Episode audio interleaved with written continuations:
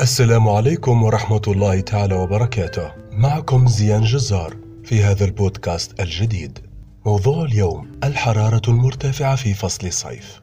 رغم الحرارة المرتفعة، فوائد رائعة يتفرد بها فصل الصيف.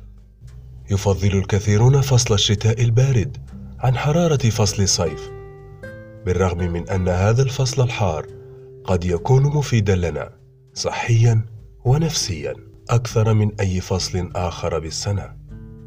وهذه هي الدلائل على ذلك. فيتامين د.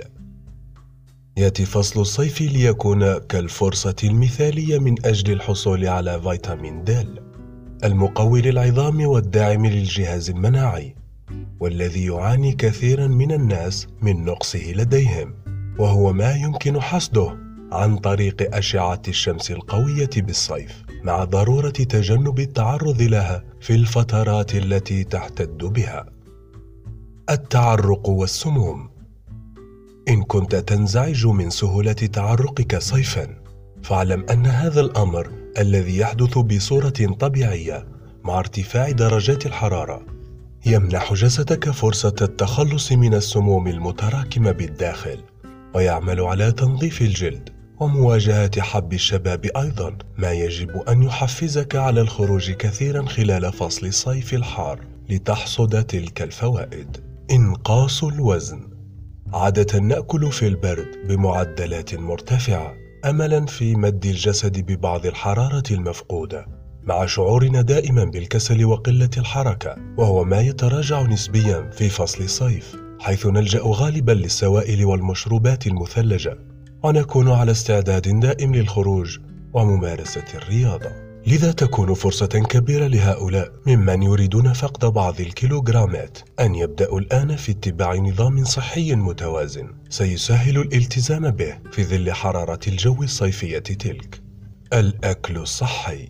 يأتي هذا الفصل الحار بشتى أنواع الفواكه والخضروات الطازجة والتي تمدنا بالعناصر الغذائية والفيتامينات اللازمة لأجسادنا. ما تعد ميزة إضافية أخرى يمنحها فصل الصيف لمحبيه. الهدوء النفسي.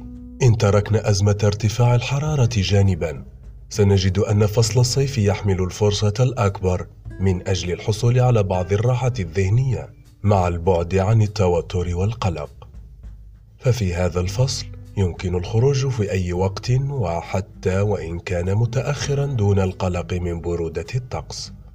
وبينما يكون الصيف فصل الإجازة لكافة الطلبة تكون المصايف والبحار ملاذ رائع لكل من يرغب في إراحة ذهنه من ضغط عام كامل.